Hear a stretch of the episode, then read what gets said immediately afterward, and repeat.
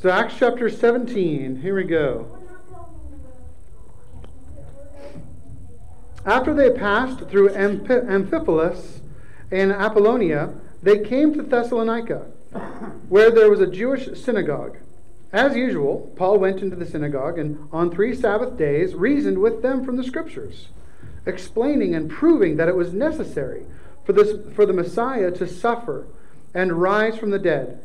This Jesus I am proclaiming to you is the Messiah. Some of them were persuaded and joined Paul and Silas, including a large number of God fearing Greeks, as well as a number of the leading women. But the Jews became jealous, and they brought together some wicked men of the marketplace, formed a mob, and started a riot in the city, attacking Jason's house. They searched for them to bring them out to the public assembly. When they did not find them, they dragged Jason and some of the brothers before the city officials, shouting, These men who have turned the world upside down have come here too. And Jason has welcomed them. They are all acting contrary to Caesar's decrees, saying that there is another king, Jesus. The crowd and the city officials who heard these things were upset. After taking a security bond from Jason and the others, they released them. Lord Jesus, we thank you for your word. We thank you for Luke recording these words for us that we may see and hear what you did in Thessalonica. And God, we just pray right now this morning that you would open up these words to us. Lord, that you would speak through me.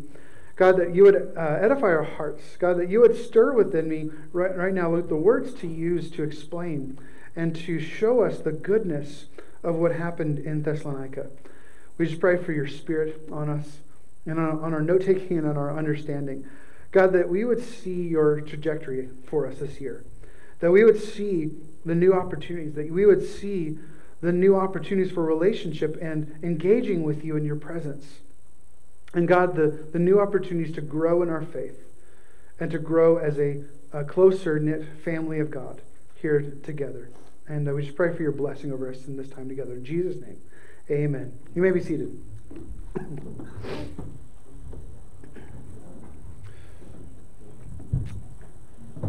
Have you ever, uh, anyone here, a, a, not a green thumb? Not a green thumb. Like you look at a plant weird and it dies, right? So other people, you know, maybe whatever you touch, like grows a million, you know, a, a bunch fold, you know, four fold, five fold. Got some great gardens. Others can't keep a succulent alive.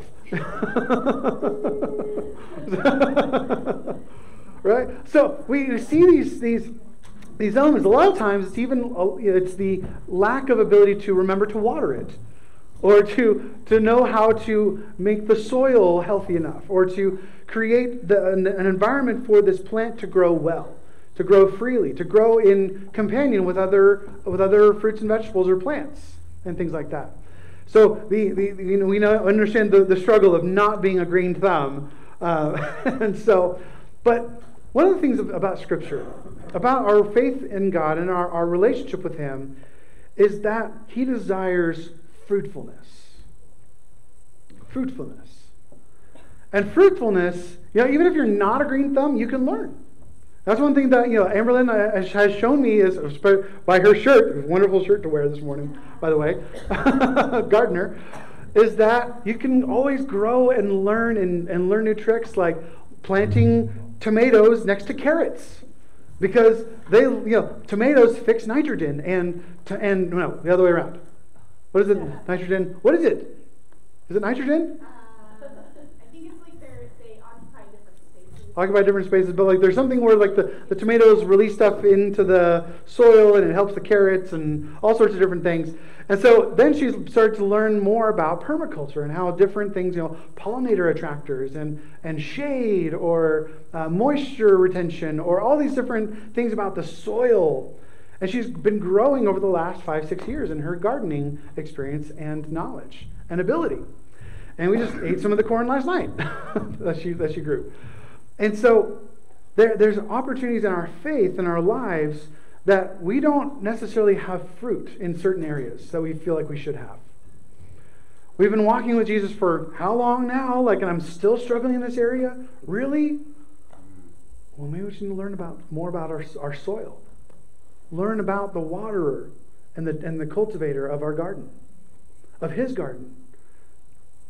And God desires fruitfulness, but here's the thing: is we are, our God's heart for us is to be fruitful, and the way that we, as believers, are fruitful, become fruitful, and produce the fruit of the Spirit, produce the fruit of lives that are joined with Him, is by being faithful to God, by being faithful to God and being faithful to one another. When we're faithful to the Lord, to His Word, to engaging with the church, with coming to, to, loving one another and being faithful to the gathering of one another. Not just on Sunday mornings, but to our act groups and to one on one discipleships, to engaging in our faith with, our, with our, ourselves, with, with the Lord, and with the church, with our brothers and sisters in Christ. That's where the fruit comes. That's where the fruit of godliness is grown. And so God's heart for us is to be fruitful by being faithful to God and to one another. Ooh, this is not. Why aren't you going away?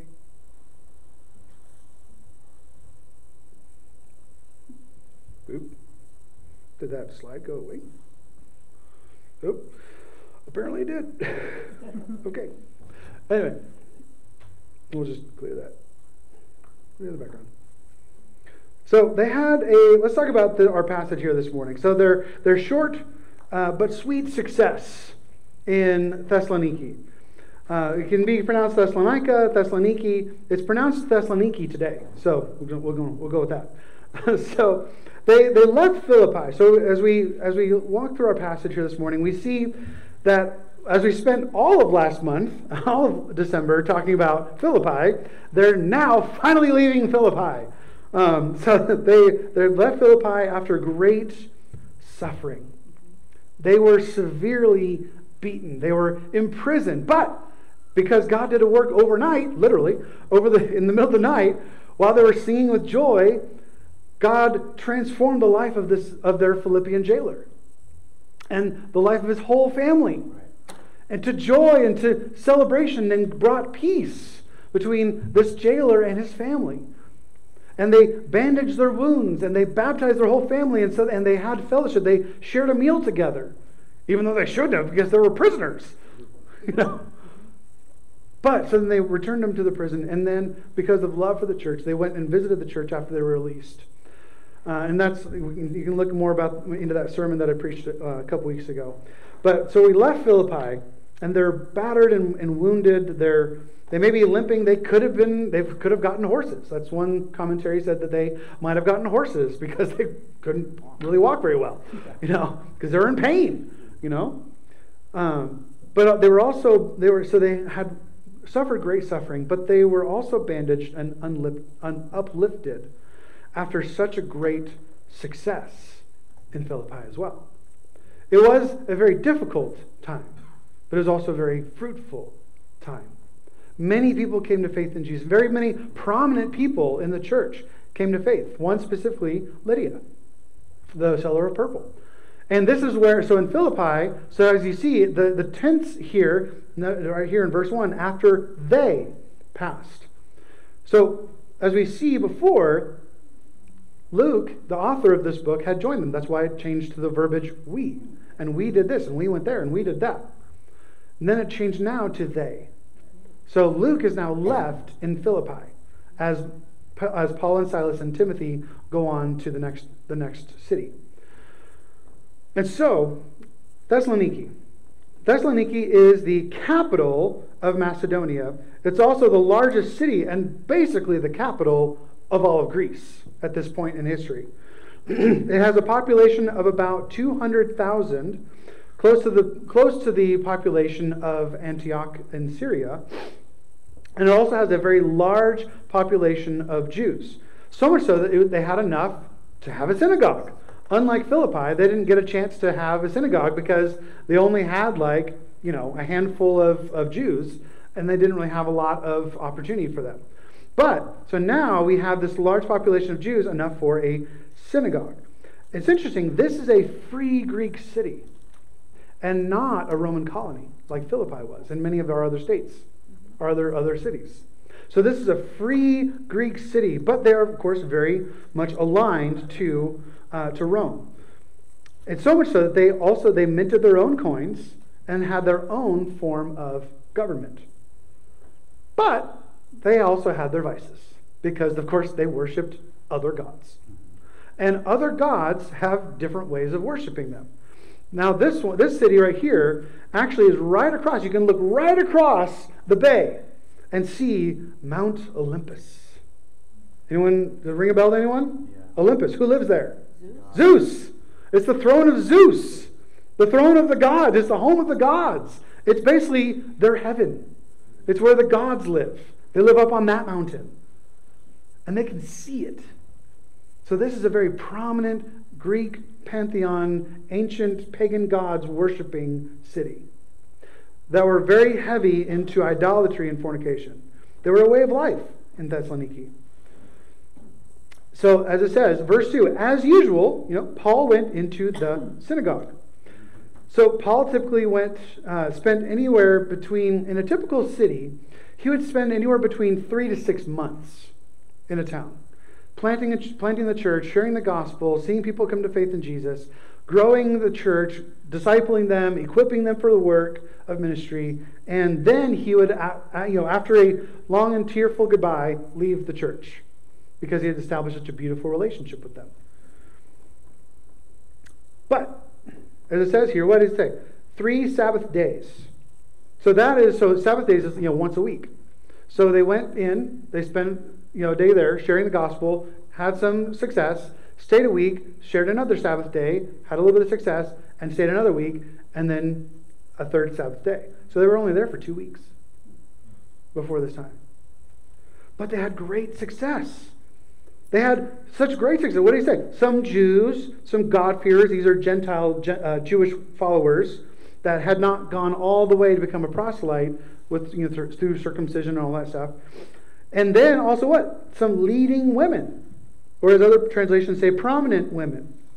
So let's look at these, these leading women. So interestingly, the name of the city, Thessaloniki, is the daughter, was, was the daughter of Philip II. So the name of the city is named after a woman. And women in the Greek culture you know, figured more, uh, a lot higher in the society than in Roman cultures they had a lot more prominent state, you know, status in their cultures, especially religiously. A lot of the, the religions, a lot of the pantheons and the temples had priestesses to the divine feminine in the Greek culture, specifically Artemis in Ephesus. And so women figured very prominently in all of society because of their stature in religious worship. So they were business leaders, they were, you know, like Lydia, the seller of purple goods. They were community leaders and religious leaders. They also could have been even just simply the wives or daughters of prominent men, like, the, like these officials, the magistrates. And so they, they used their position and they were recognized along with their husband. Not just as their husband being recognized and the woman was nowhere to be seen.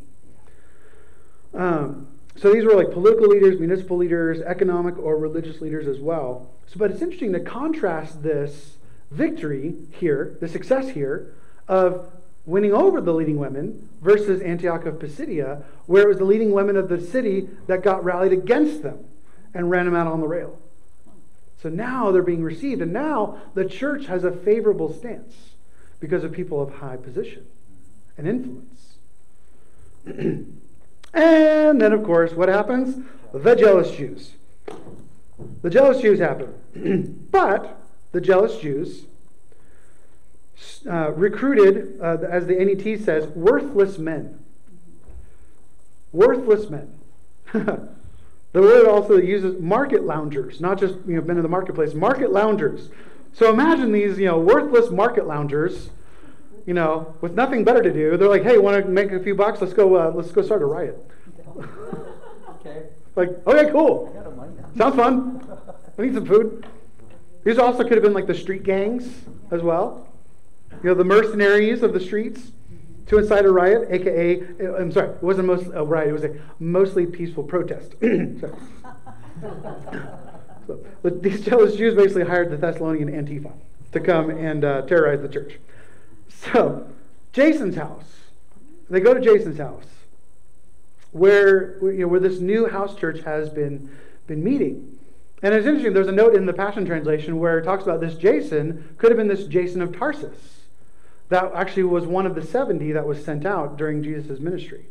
So if it's true, if you get the commentary, sometimes commentaries can be good, sometimes not so much. Um, but if it's true, I mean, that could even mean that there was already a few people who knew Jesus that were there, and so Jason Jason welcomed them into his home and said, "Hey, awesome! Let's do ministry, epic, amazing." But also, well, Jason of what? Tarsus.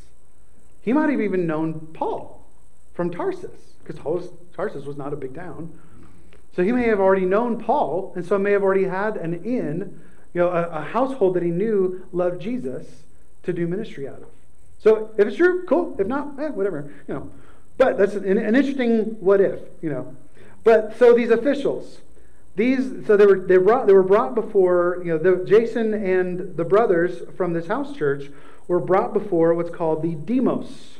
The demos in a Hellenistic city is a convocation of citizens called together for the purpose of transacting business, aka a popular assembly. Different than an ecclesia, which is an official gathering of official citizens for political and economic work. This is a little bit different uh, connotation. So this is more of a popular assembly.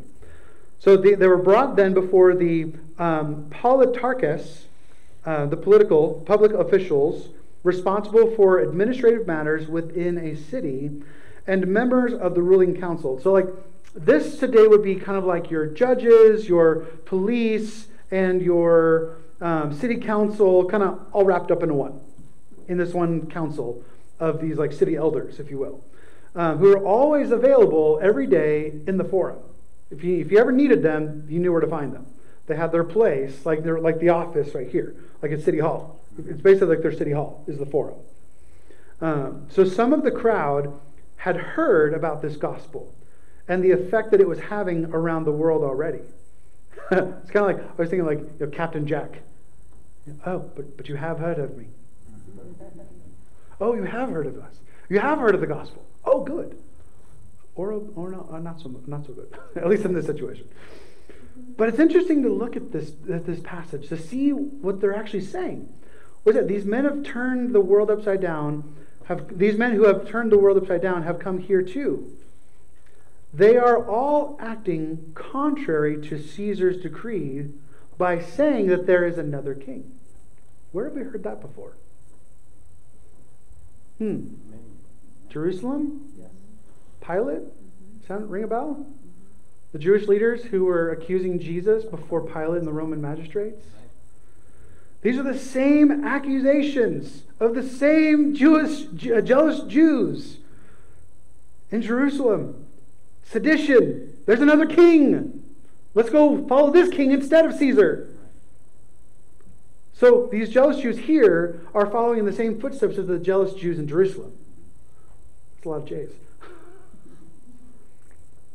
In a very real sense, however, think about this. Their accusations are true. Their accusations are true. Because Jesus is indeed King of kings and Lord of lords. He is above all kings. He is greater than Caesar. So, yes, there is another king. Yes, there is a greater king. And they're preaching about him. It's not a you know, like a, a national king, ruler guy of, of, of countries. He's ruler of the world. There is no greater king than our King Jesus. Amen? So I want to end, wrap up with our, our time with this concept of being faithful with time to be fruitful in time.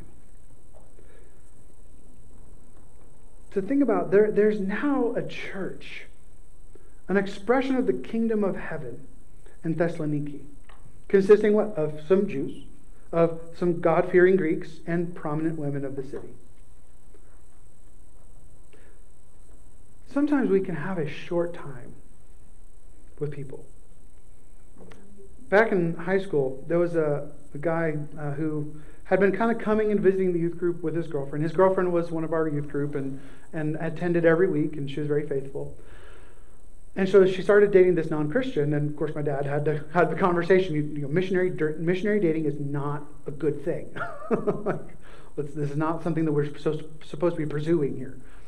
Uh, but she brought her boyfriend to church, and then he agreed to come to the the Harvest Crusade to go to, you know, if you heard of Greg Laurie, Greg Laurie and saw the Jesus Revolution. So Greg Laurie was kind of the main figure in that one, in that movie. So he ha- is now doing these crusades over the across the world of thousands of people, specifically in Southern California. And this kid, this boy, I can't remember his name, but so he went to this crusade and he got saved. He went down and he gave his life to Jesus. He came back and got baptized in the church. My dad got to baptize him into the church and into the youth group. And we had him for a week. And he was so excited. He came to youth group and he was on fire. Man, this kid was passionate. This it was like radical 360. Sorry, 180, not 360. That would just be going the same direction. Never mind. 180. but we only had him for about a week. Because him and his girlfriend were driving and he blew through a stop sign and got hit by a crane and was killed instantly. What? Sometimes we only have a little bit of time. Paul and Silas only had a little bit of time. They only had two weeks with these people. And they were pouring everything out that they, that they had. You know, the, these short-term mission trips and stuff that we go on, they can be successful and they can be they can yield fruit later if the people that we leave them with continue the work that we started. in the short times, Paul had success to plant this church. You know, a young church that he will definitely be wanting to go back to and to encourage and train and equip more and more. But this church, even though they only had it for there for two weeks, it will flourish. It will become one of the most healthy churches it recorded in the Bible. In fact, he will write his first letter to the Thessalonians Thessalonian church just six weeks after his his his he's you know he leaves. And I want to read a little bit of the letter here this morning. I mean, we're gonna we're gonna re- get back together, um, and we're gonna read we're gonna read the letter together, um, all of it, here, here in a, probably in a few weeks when we get to when he writes it in Athens, just six six weeks later after he leaves Thessalonica, uh, Thessaloniki. I'm sorry, but I want you to hear his heart about his time in Thessalonica. Listen to his words, how he, how he describes when he proclaimed the gospel and when they received it and the love and the compassion that he has for them. He's writing this you know, with this fresh, fresh on his mind. He says this Paul, Silvanus, and Timothy to the church of the Thessalonians and God the Father and our Lord Jesus Christ, grace to you and peace. We always thank God for all of you making mention of you constantly in our prayers. We recall in the presence of our God and Father your work produced by faith, your labor motivated by love, and your endurance, oh, inspired by hope in our Lord Jesus Christ. For we know, brothers and sisters, loved by God, that He has chosen you, because our gospel did not come to you in word only, but also in power, in the Holy Spirit and with full assurance. You know how He lived among you for your benefit, and you yourselves became imitators of us and of the Lord, when, in spite of severe persecution, you welcomed the message with joy from the Holy Spirit. As a result, you became an example to all the believers in Macedonia and Achaia. For the word of the Lord rang out you, from you, not only in Macedonia and Achaia, but in every place that your faith in God has gone out. Therefore, we don't need to say anything. For they themselves report what kind of reputation we had from you, how you turned to God from idols, from uh, Mount Olympus, right? To serve the living and true God, and to wait for his Son from heaven, whom he raised from the dead, Jesus who rescues us from the coming wrath. For you yourselves know, brothers and sisters, that our visit with you was not without result. On the contrary, after we had previously suffered and were treated outrageously in Philippi, as you know, we were emboldened by our God to speak the gospel of God to you, in spite of great opposition. For our exhortation didn't come from error or impunity, or an, to, or an intent to deceive. Instead, just as we have been approved by God to be entrusted with the gospel, so we speak, not to be, you know, please people, but rather God, who examines our hearts. For we never used flattering speech, as you know, or had greedy motives. God is our witness. And we didn't seek glory from people, either from you or from others. Although we you know, could have been a burden as Christ's apostles, instead we were gentle among you, as a nurse nurtures her own children. We cared so much for you that we were pleased to share with you not only the gospel of God, but also our own lives, because you had become dear to us. For you remember our labor and hardship, brothers and sisters, working night and day so that we would not be a burden to any of you. We preached God's gospel to you. You are witnesses, and so is God, of how devoutly, righteously, and blamelessly we conducted ourselves with you as believers. As you know, like a father with his own children, we encouraged, comforted, and implored each one of you to walk worthy of God, who calls you into his own kingdom and glory. This is why we constantly thank God, because when you received the word of God that you heard from us, you welcomed it, not as a human message, but as it truly is the word of God, which also works effectively in you who believe. For you, brothers and sisters, became imitators of God's churches in Christ Jesus that are in Judea, since you have also suffered the same things from people of your own country, just as they did from the Jews who killed the Lord Jesus and the prophets who persecuted us. They, however, displease God and are hostile to everyone by keeping us from speaking to the Gentiles, so that they may be saved. As a result, they are constantly filling up their sins to the limit, and wrath has overtaken them at last. But as for us, brothers and sisters, after we were forced to leave you for a short time, in person, not in heart, we greatly desired and made every effort to return and to see you face to face. We wanted to come to you, even I, Paul, time and again, but Satan hindered us. For who is our hope, or joy, or crown of boasting in the presence of, the, of our Lord Jesus at his coming? Is it not you? Indeed, you are our glory and joy.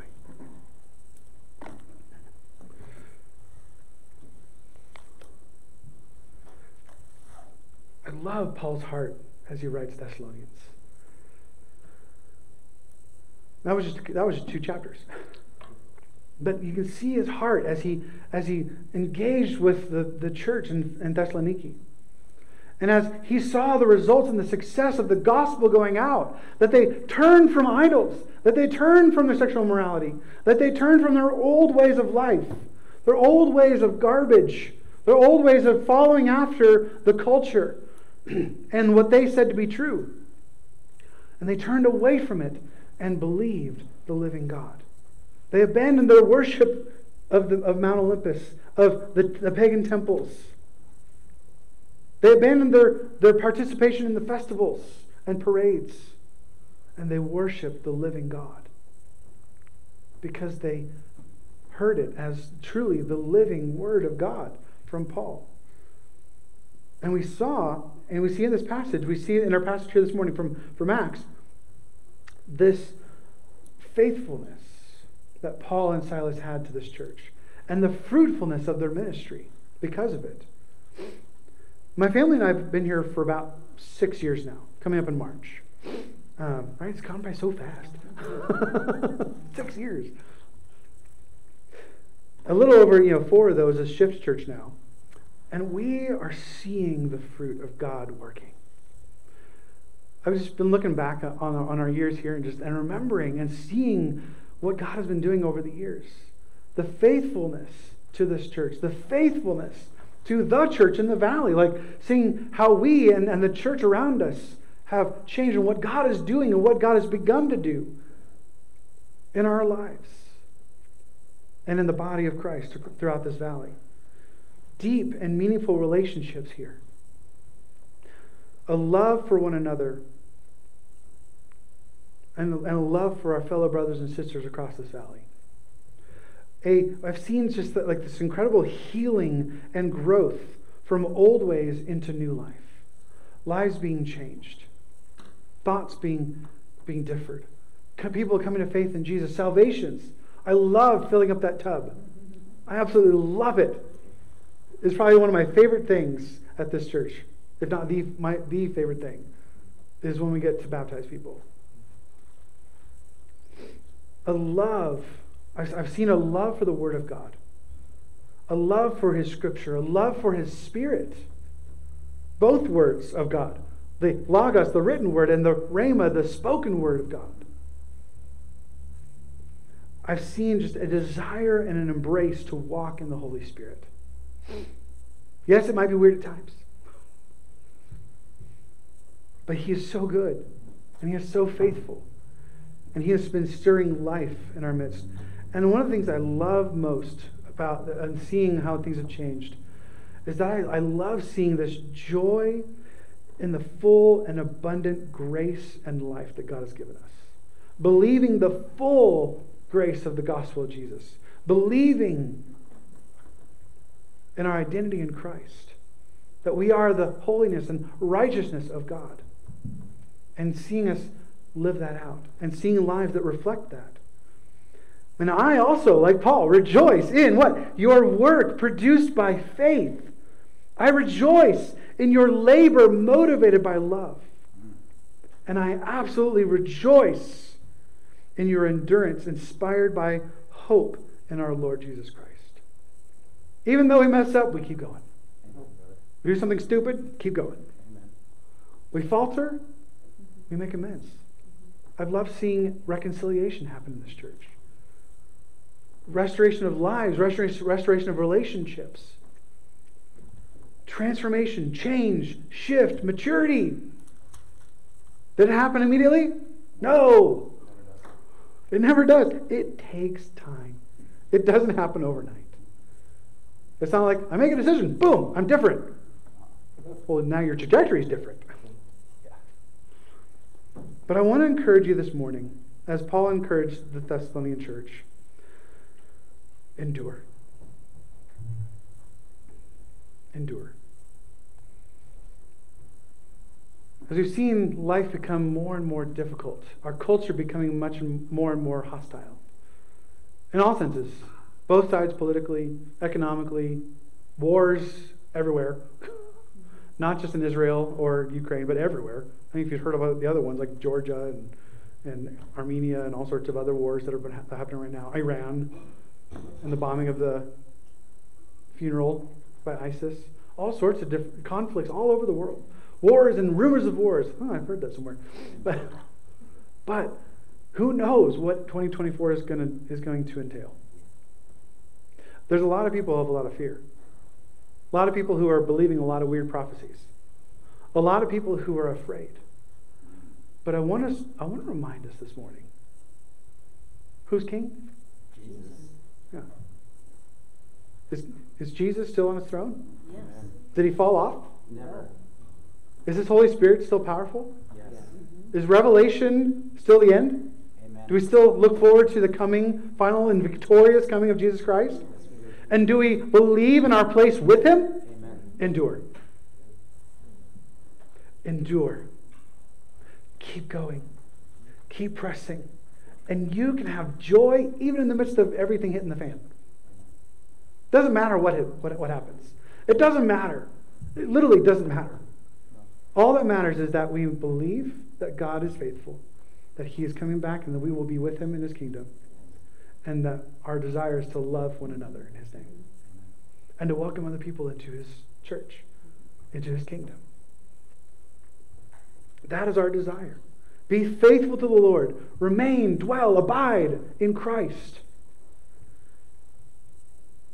Through all the good times and the bad, through comfort and difficulty, through blessings and trials. Endure. Decide today. Make the decision today. Who is going to be my Lord? And who is going to be my Savior? Because we can run to different Lords in power.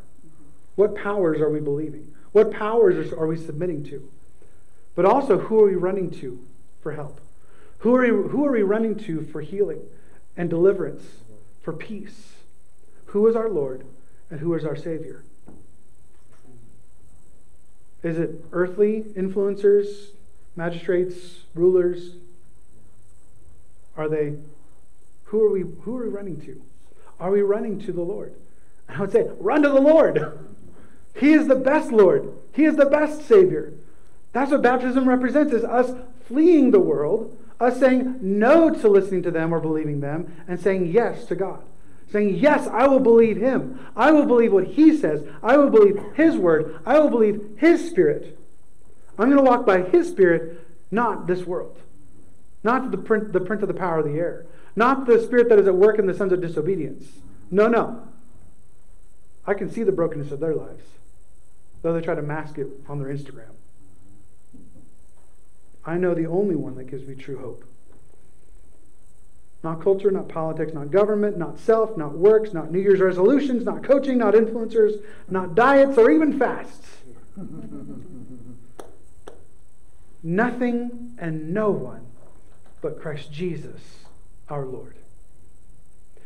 So, be fruitful by being faithful to God and to one another. Amen. Jesus, we thank you for your presence. We thank you for your word. And Lord, as we come together, as we engage this teaching, as we see and hear Paul's heart, empowered by the Holy Spirit, Lord, of receiving the gospel, the implanted word into our lives, believing it and enduring, being faithful to produce fruit, the fruit of faith. God, let that, that word inspire our hearts this morning, that we can also endure all things. We can endure hardships. We can keep going. We can celebrate and have joy in every situation, no matter the circumstance. That, Lord, you are trustworthy. You are good. You are powerful. And let, Lord, we can indeed bet our life on you. We can bet everything. We can bet the farm on you, Lord, trusting that we won't lose it. Because you are good, you are powerful, and you are true. Be with us this morning as we as we discuss these things as we glorify. Lord, I pray that you would change our lives as we bet our lives on you. In Jesus' name, amen.